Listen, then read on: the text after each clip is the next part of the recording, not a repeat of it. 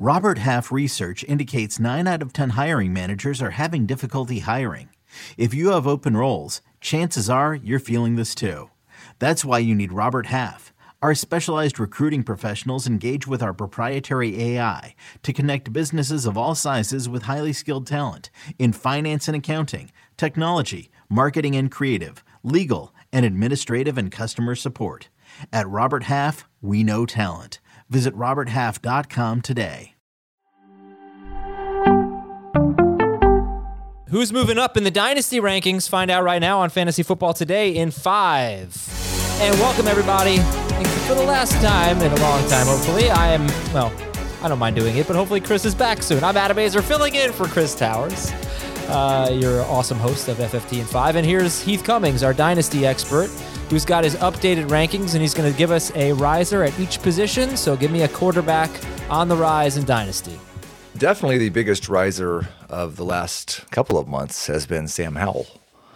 um, just because the Washington Commanders released Carson Wentz, they've publicly indicated that they plan on giving Sam Howell a chance to start, much like the Tampa Bay Buccaneers. But I look at the situation. I think you look at what Howell did his last year in college with 800 rushing yards and 11 rushing touchdowns. That gives you some hope. You look at the combination of Terry McLaurin and Jahan Dotson, a very talented young wide receiver duo. That gives you some hope. And then you add arguably the most successful offensive coordinator in the last half a decade, in Eric Bieniemy. if everything goes right, you could be looking at Sam Howell as a borderline top 12 quarterback. Yeah, Sam Howell, by the way, 2020, his sophomore season at UNC really looked like he was going to be a first round pick. He uh, had a much better year, and then in his junior year, just was really just bad by his standards. So if he can just recapture some of that magic, he was a much better prospect once upon a time.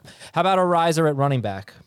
This time of year for running backs, it's more fear and loathing than risers. Um, there's so many free agents. There's so many guys who we have a real concern about. I mean, they are under contract, like Joe Mixon and Dalvin Cook. We don't know if their team's going to keep them under contract. So there are not a lot of guys who have risen. In my top 30, I can't find a guy who's risen more than two spots in the rankings. Wow. But I'll tell you a guy who has a couple of guys who are falling with just concerns about this offseason. And that is those 26 and 27 year old running backs, Joe Mixon, Dalvin Cook, and even a couple of younger guys, David Montgomery, Miles Sanders. Um, there's going to be a big name or two, a guy who was ranked in the top 35 at running back, who, when we get to July or August, we're like, oh no, he just doesn't have any value left anymore. Uh, and also, you know, in Buffalo, I wonder how you feel about James Cook with uh, their GM Brandon Beane talking about how he's excited to get uh, James Cook more touches. He he did go up two spots. I was already really high on him. I had him at RB twenty last month, so he's RB eighteen for me right now. I think he's going to be a starting running back in the NFL for the next three years. All right, wide receiver riser. Yeah.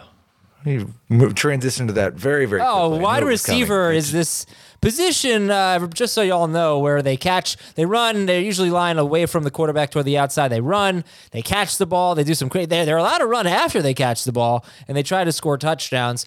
Uh, and we want to know which of those players is actually moving up in the rankings. Rankings are uh, a numbered order of preference and, and how we want to draft these guys or evaluate um, them. Oh yeah, it was a, a lot of the second year guys got a boost when I when I went through the projections process and really kind of gave them that year two boost based on who I thought they were. Um, I, am getting pretty excited about that entire class. I moved Treylon Burks is up to wide receiver 17 now. Um, Christian Watson inside the top 20, George Pickens inside the top 25. Uh, Jahan Dotson at wide receiver 26. Now, some veterans falling behind them. Chris Godwin, a pretty big faller when I factored in the projections and him playing with um, with Kyle Trask. But there's a lot of, and even I think if you go down further, like the Skyy Moore type range, those guys are good buys right now. They were late first round picks in rookie drafts last year. Could probably get them for a second pretty easily. Let me tell everybody about the tight end position. Uh, the tight end position is kind of an interesting hybrid between offensive lineman and receiver. Yeah, you, got, you don't need to talk to. Okay, uh, who's a riser at tight end? Yeah, it's uh, it's Chig Okonkwo.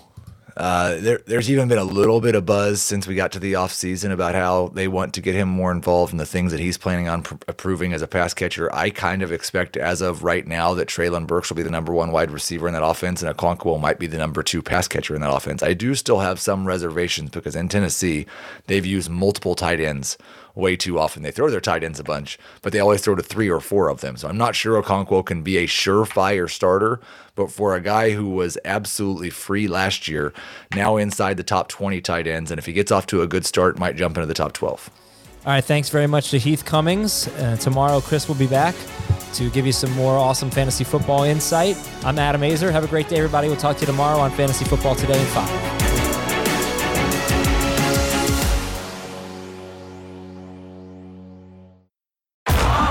Streaming on Paramount Plus. You ready, Bob? Well, all right. Audiences are raving. Bob Marley is electrifying. It's the feel-good movie of the year. You dig? Bob Marley, One Love. Rated PG-13. Now streaming on Paramount Plus.